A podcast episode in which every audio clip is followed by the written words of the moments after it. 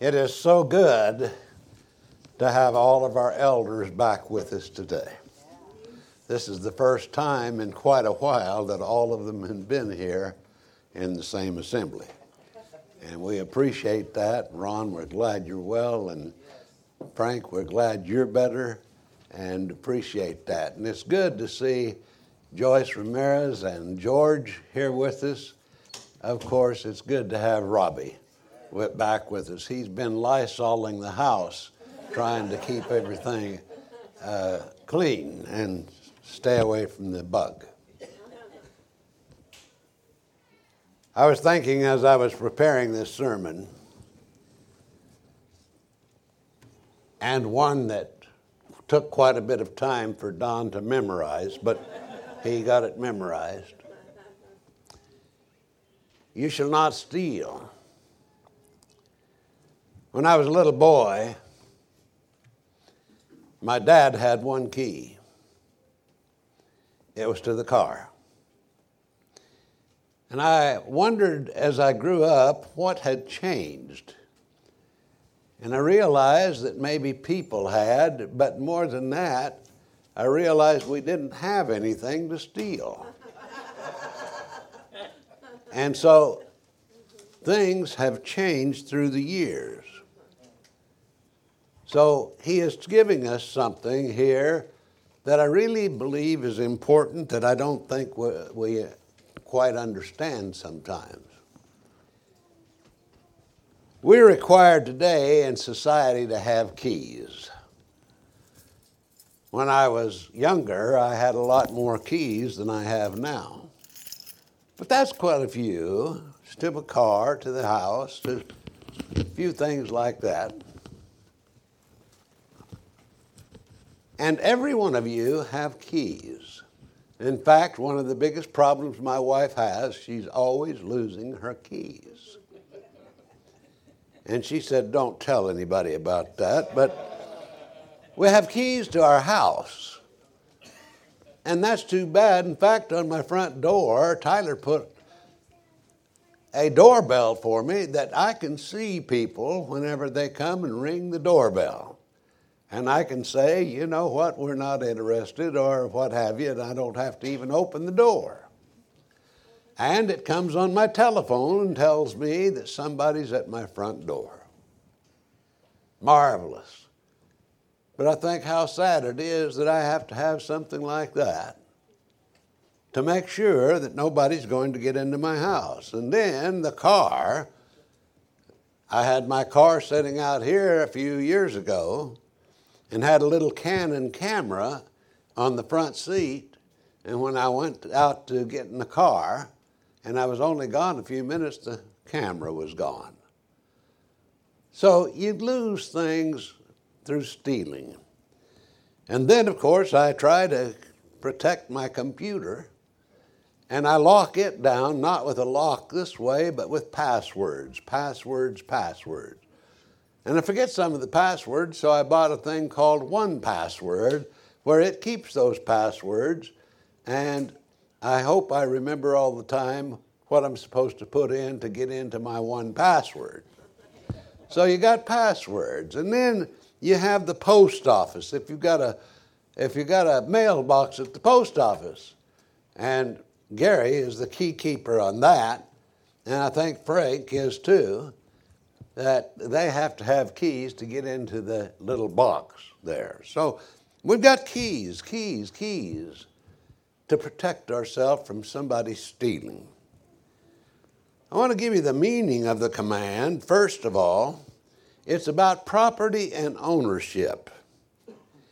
We need to remember in the back of all of this sermon, we have Psalm 24 1 the earth is Yahweh's with its fullness, the world, and those who live in it. In other words, it's saying that everything that is around us, and even us, we are God's property. And so, in one sense, if you affect any of these things, you can steal God's property, and that really is what's behind stealing, is we're stealing God's property even though God has put us in charge of some of this, And this is called stewardship because we are all stewards of what God has given us. And stewardship simply means we're in charge of another's property. It belongs to somebody else, and God has given us these things. And that's why it's so important that we approach the subject of this not stealing. In Luke, the 16th chapter, verses 11 and 12, if then you have not been faithful with unrighteous wealth, who will entrust to you the true riches? And if you've not been faithful with what belongs to another, who will give you your own? So God says how you handle what God has given you, the things that are in our possession that God has allowed us to have. If I do not, handle those right, God says you won't get the true treasure because you're going to be stewards in a new world. And we will not be able to do that. If you looked at communists, the state owns the property.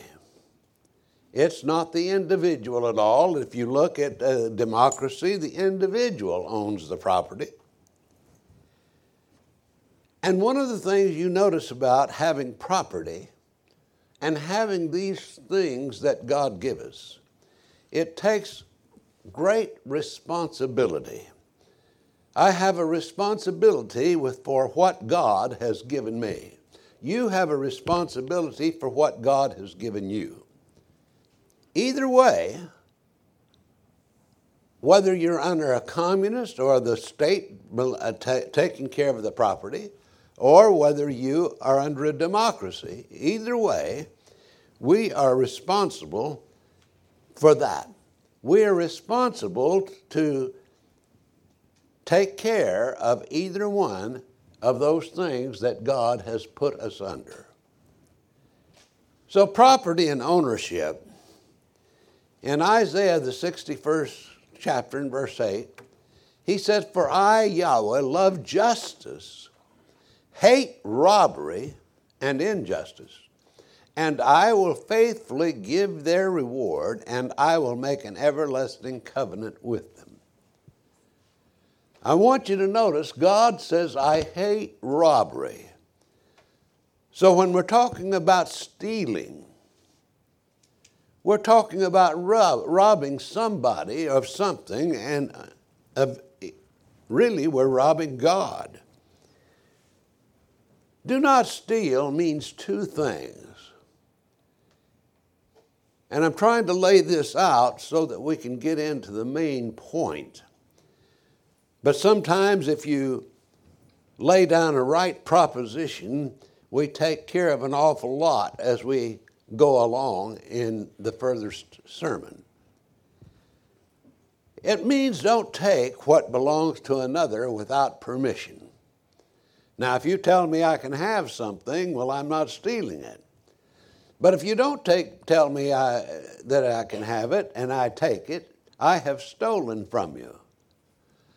And then don't withhold what is due. Those two things are going to be the crux of what we're talking about. I want to talk about the different ways we steal. And sometimes I don't think we think about some of these ways of stealing. But there's three main ways, and those ways we're going to talk about because they are very, very important. Of course, theft, we all recognize that's unlawful taking of somebody's property or things or what they have. And then robbery means that I'm going to unlawfully take the property of another by use of violence or intimidation. And that is done a lot more than you think by people. And then, thirdly, extortion, and that's the use of power to obtain property, funds, or patronage psychologically or pressure uh, pressure upon a person. And extortion is il- illustrated in this passage. Ezekiel 22 29, and I don't know whether I've got that on here, but the other way, it's illustrated in Exodus 22 29, and I don't have it on here. But there are other ways of stealing kidnapping a person and selling him or her. This was done in our history where people were kidnapped and then sold. And God says that that is a theft that is absolutely horrible. In Exodus 21 16, whoever kidnaps someone and sells him, or if he, if he is found in his possession, he will surely be put to death. Well, there's a lot of, lot of people in the country that probably should have died. Because slavery is something that was during war and so on, and there was a lawful way, but there was an unlawful way, and that was kidnapping and then having that person. And then we come down closer to today stealing from your employer. Now, do you realize that while you're working for somebody, that those people can steal from you in a lot of ways? Jeff has employees. Some of you others have employees. And some of you work with people that steal from their employer. And stealing can be done with time, it can be done by taking money, it can be done by not giving a full day's work to your employer. Do you remember what he says over here? Slaves, and we say, Well, I'm not a slave. Well, for that time of period you're working for them, you are. You belong to them. Your time belongs to them. And God says slaves must be subject to their own masters in everything, to be well pleasing, not to talk back, not stealing, but demonstrating all good faith in order that they may do credit to the teaching of God and our Savior in everything. How much do you talk about your employee, employer? How many bad things do you say? Do you know what? If I worked for Jeff and I didn't like the way things were going, I think I would quit. He is providing me with money. He is providing me with the salary. He's providing me with that which I take home and share with my family. And during that period of time, I am there and I am complaining about how rotten of a boss I have. While I put the food in my mouth, I'm complaining about the guy that's giving it to me. Now, that's how serious this is. God says, don't talk back. You know, when I was in the landscaping business, I always knew that I had a better way of doing things than my boss. But we had to do it my boss's way, and the reason was simple he was the boss.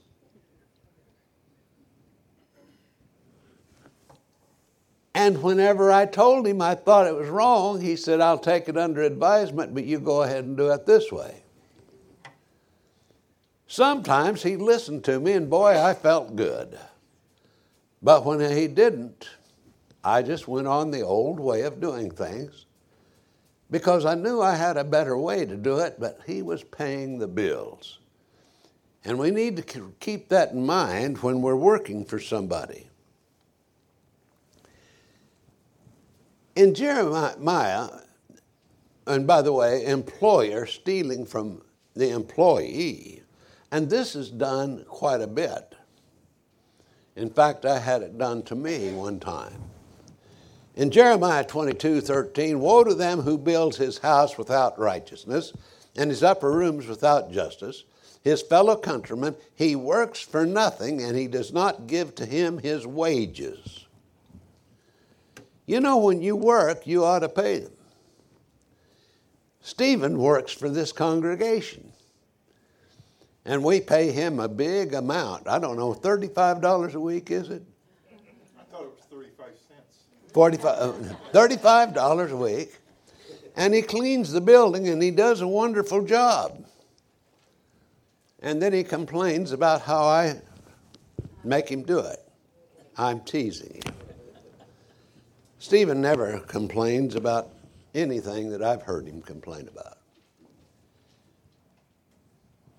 This is saying responsibility, responsibility, responsibility, responsibility. A word that we don't like to face anymore, but we're responsible.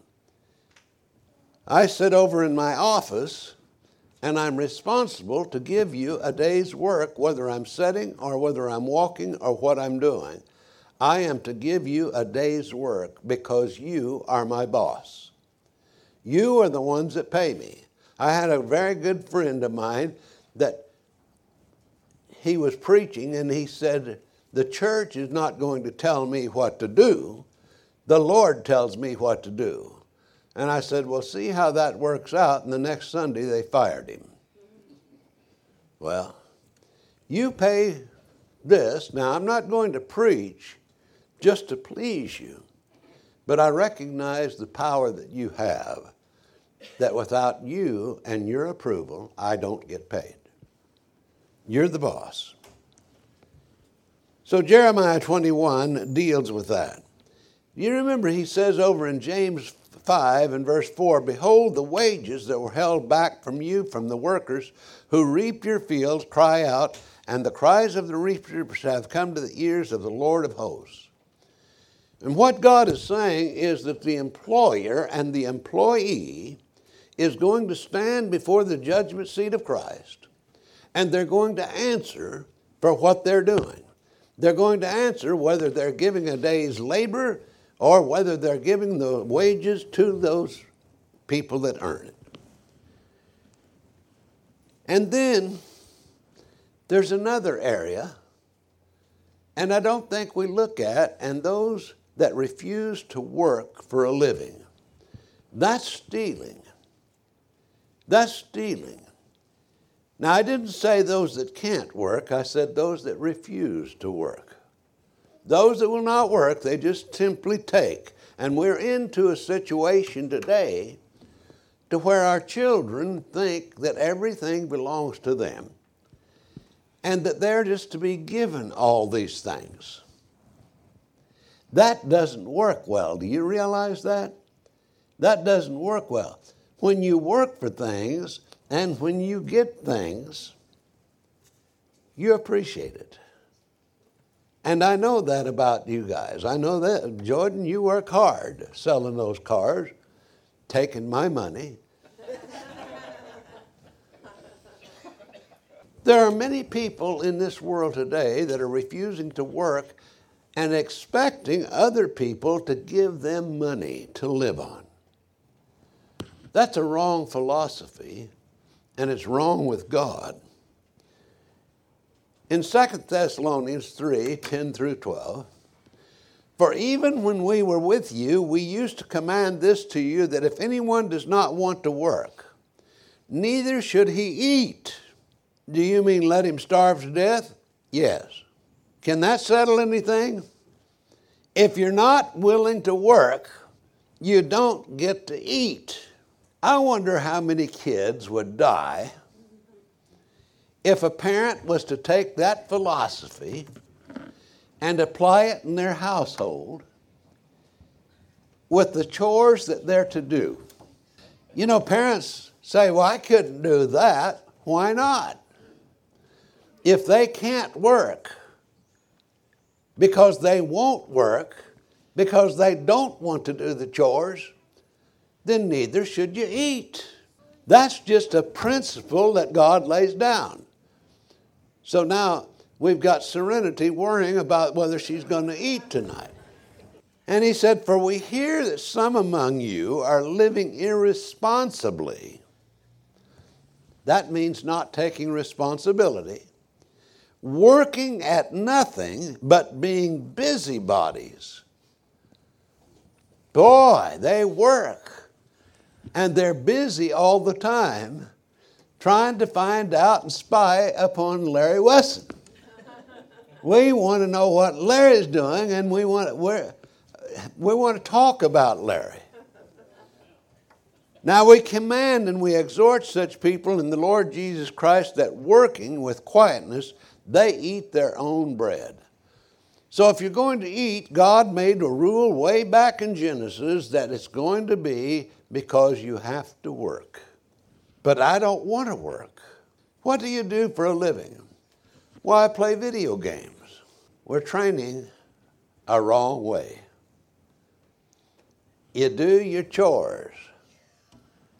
I was impressed one day. I saw a family working together, and the boys was out just working, working, working, and everybody had a job to do. That's a family that's getting along. That's a family that you can say they're going to be good neighbors. And then God says He wants right measurements. When you go to the store, you ought to expect, if you buy a pound of hamburger meat, that the scale ought to be a pound. I sold Jeff and Sue a car, and there was something wrong with that car. And when I sold it to him, I said, Man, this is the best car in the world. And I want you to know it's the best car. No, I told him there's a problem with it. I don't know what it is. They, he finally figured out what it was through a mechanic that he had. And I had two mechanics work on it, and they couldn't find what was wrong, but I knew there was a problem. It's wrong to sell something when you know something is wrong with something and not tell the person that it's wrong. And God says you have to give uh, true measurements in order for it to be a binding deal. I'm going to tell you something, and I'm getting off just a little bit, but I'm going to move this way. I'm usually very careful about what happens. But my wife went on to Amazon and evidently got a credit card a long time ago, and whether or not she knew it, she signed up for Amazon Prime. And she got a she got a Amazon Prime bill. And she wanted to get off, and so I got on real quick and was going to cancel it. And I tried to cancel it out and couldn't figure out how to do it. Now, that's dumb. And so I called, I just looked, I typed in the number for Amazon, and I called them. And the guy said, Well, here, I can help you with that. And he went over to close it. He said, Can't close it down because somebody has stolen your IP address. I said, Wow. He said, They're trying to charge three iPhones. And I didn't think, well, that doesn't make sense, but I said, okay. They said, just a minute, I'm going to transfer you to another company that, well, that can do this for you. They transferred me to another company and they said, oh, yeah, you, you got a real problem here. And I said, well, I'll call my computer guy. I said, well, they can't, they can't fix this because this is an IP problem, which I don't know anything about. But to make a long story short, they said, okay, we'll fix it it's going to cost this, this, this, and to make a long story short, it was $329 and something. I gave them permission to get into her machine. They worked over an hour, and I watched them as they worked, and they closed out the deal. They cleaned the cache, caches out. They cleaned that out. Then they said, okay, that's done. I said, fine. So the next morning they called me and they said, uh, Is everything working okay? And I said, Well, I think it is. Don't know, but I think it is. They said, okay. The next day they called me and they said, Can we run the credit card now? I said, Sure. Okay.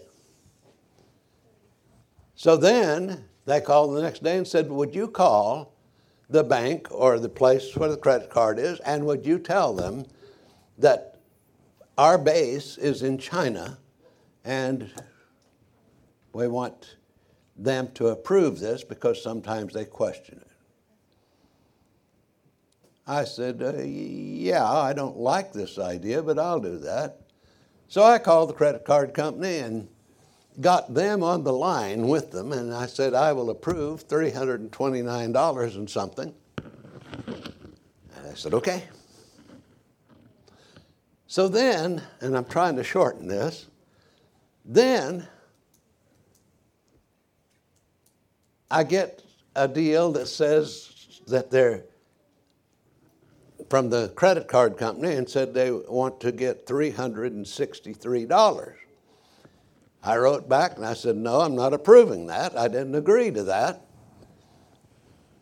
And so then I said, I'll tell you what I'll do.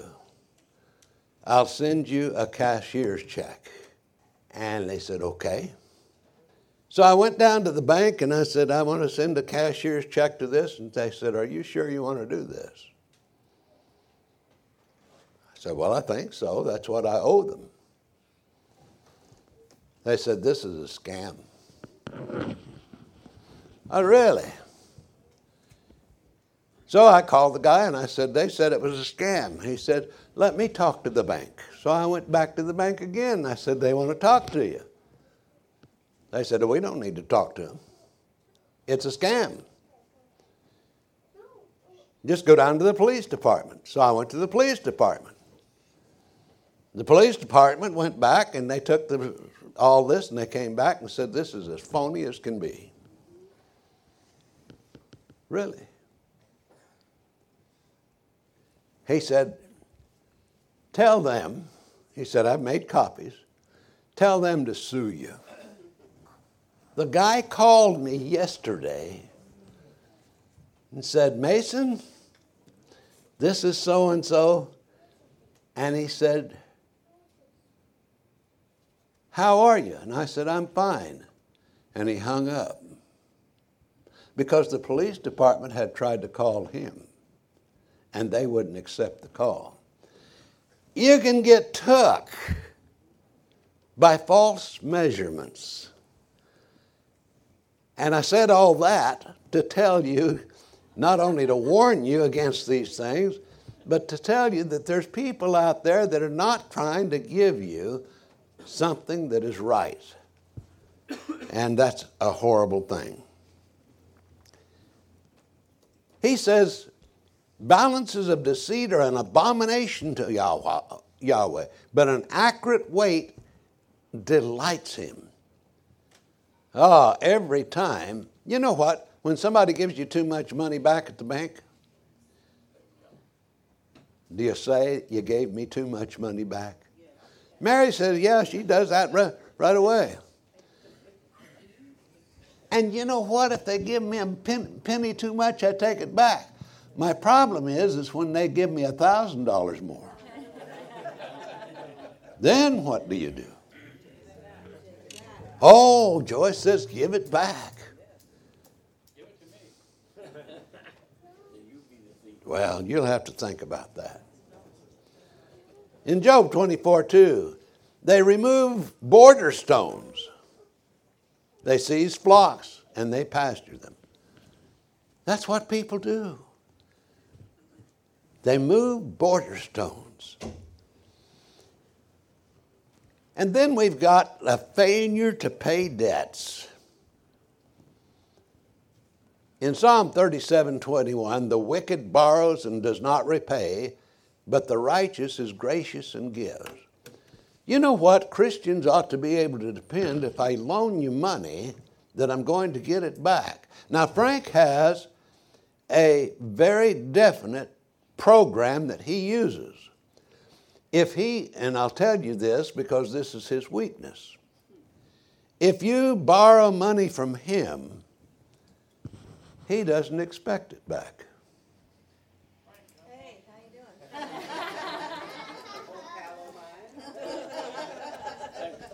It's not going to cause a problem with him.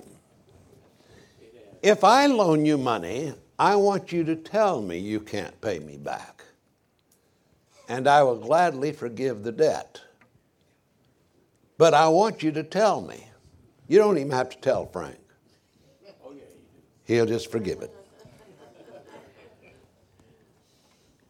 And then tax evasion. I hate paying some of the taxes we pay, especially in California. Oh, they're awful. Except God says pay them. Jesus said to them, Give Caesar the things that are of Caesar and to God the things of God. And they were utterly amazed at them, at him. I'm amazed too. Don't you know that they're, they're gouging us here and they're gouging us here and they're coming up with a new tax here and there and all of He said, pay them. And then Paul said, pray, pay to everyone what is owed. Pay taxes to whom taxes are due. Pay custom duties to whom custom duties are due. Pay respect to whom respect is due. Pay honor to whom honor is due. You notice what he says is pay, pay, pay. And we sang a song. Jesus paid it all. He is always giving, He's always paying. We need to pay the things that is put upon us. And very quickly, malicious gossip, gossip and rumor. That's stealing. A good name is rather to be chosen than great riches. When I ruin your good name, I've stolen something from you that is hard to get back. Ah.